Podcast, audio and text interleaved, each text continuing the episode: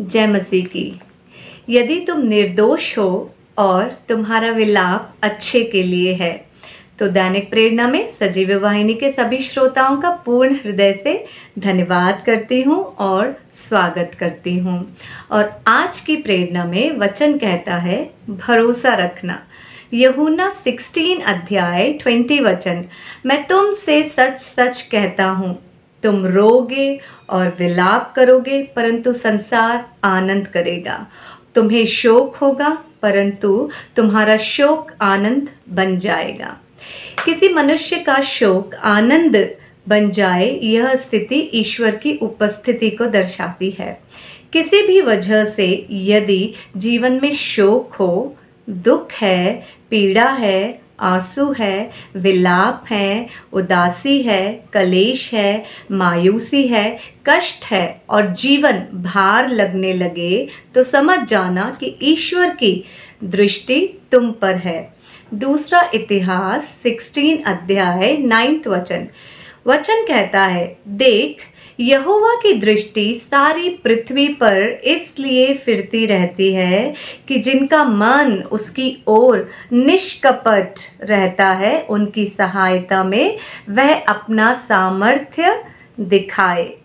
तुम्हारा शोक जो सही है, अच्छे के लिए है, तुम्हारे आंसू कपट रहित हैं, उनमें कोई दोष नहीं है, द्वेष नहीं है, तुम्हारे शोक में छल नहीं है, तो ऐसी स्थिति में परिशुद्ध ग्रंथ में के वचन कहते हैं, मैं सृष्टि का सृजनहार हूँ, मैंने आकाश बनाया और पृथ्वी भी मैंने ही बनाई है और पृथ्वी पर जो कुछ है सब कुछ मैंने ही बनाया है।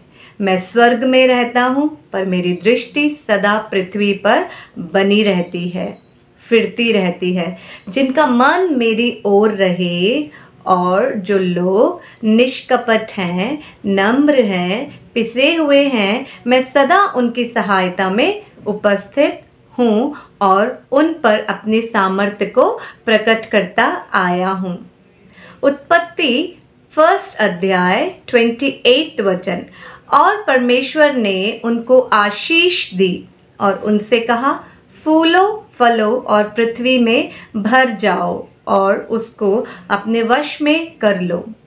वचन कहता है, हमारे परमेश्वर ने सृष्टि के आरंभ में ही मनुष्य को आशीष दी और कहा, फूलो फलो और पृथ्वी में भर जाओ और उसे अपने वश में कर लो। इस स्थिति में ईश्वर ने मनुष्य को सारी पृथ्वी पर अधिकार दिया और आज्ञा दी कि क्या समुद्र, क्या आकाश, क्या पृथ्वी, क्या पेड़ पौधे, क्या पक्षी, सब कुछ मैंने तुमको दे दिया है और जो परमेश्वर ने हमें दिया वो सब कुछ अच्छा है, परिशुद्ध है, पवित्र है।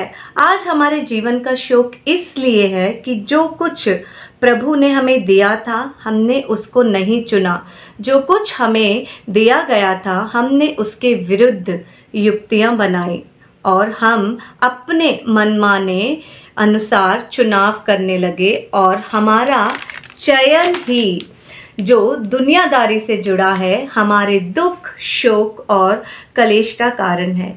ये हमारी मनमानी इच्छाओं और अभिलाषाओं का प्रतिफल है। सृष्टिकर्ता ने कहा, सारी सृष्टि को अपने वश में कर लो, तब मन मनुष्य फूलेगा और फलेगा, परंतु उनकी आज्ञा के विपरीत मनुष्य खुद सृष्टि के वश हो गया और अनेक सांसारिक लालसाओं में उलझकर रह गया। मनुष्य की चाहत, कामना, लोभ, लालच, महत्वाकांक्षाएं, हसरतें ही आज के समय में मानव जीवन का सबसे बड़ा दबाव है, जिसके कारण उदासी, मायूसी और विषाद में मजबूर होकर इंसान परेशान है। संसार में आनंद को ढूंढना मूर्खता है। सांसारिक आनंद दुख का कारण है और क्षण भर का आनंद है।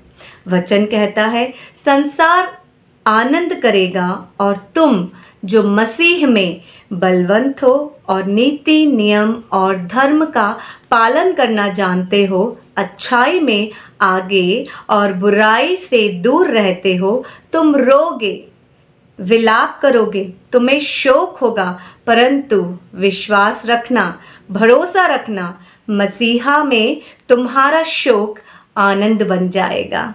रोमियो अठारह अठारह।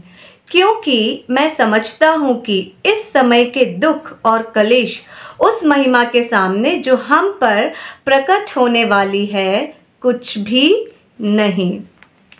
आइए हम सब मिलकर एक अच्छा और सही चुनाव करें और अपने पुराने जीवन और परिस्थितियों से बाहर निकलकर प्रायश्चित और पश्चाताप करें और मसीह के रक्त के छिड़काव में अपना शुद्धिकरण पाएं और मसीह नाम का रक्षा कवच धारण करें, ताकि जो इस समय का दुख और कलेश है उसके द्वारा मनुष्यों के अंदर अच्छे काम का आरंभ हो और अच्छी कुश्ती लड़ो, अनंत जीवन पाओ जिसके लिए तुम बुलाए गए हो।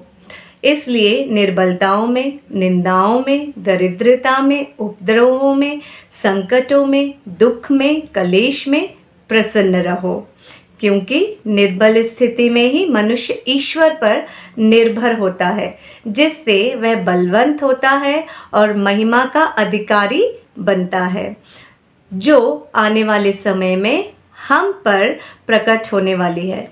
मसीही नाम का अंगीकार करते हुए दिल से, सच्चाई से, आत्मा से, संपूर्ण मन से हम अपने शोक और विलाप को यीशु मसीह की शरण में रखते हैं, जो हमारे लिए आने वाले समय में आनंद का सबसे बड़ा प्रमाण और मूल तत्व है।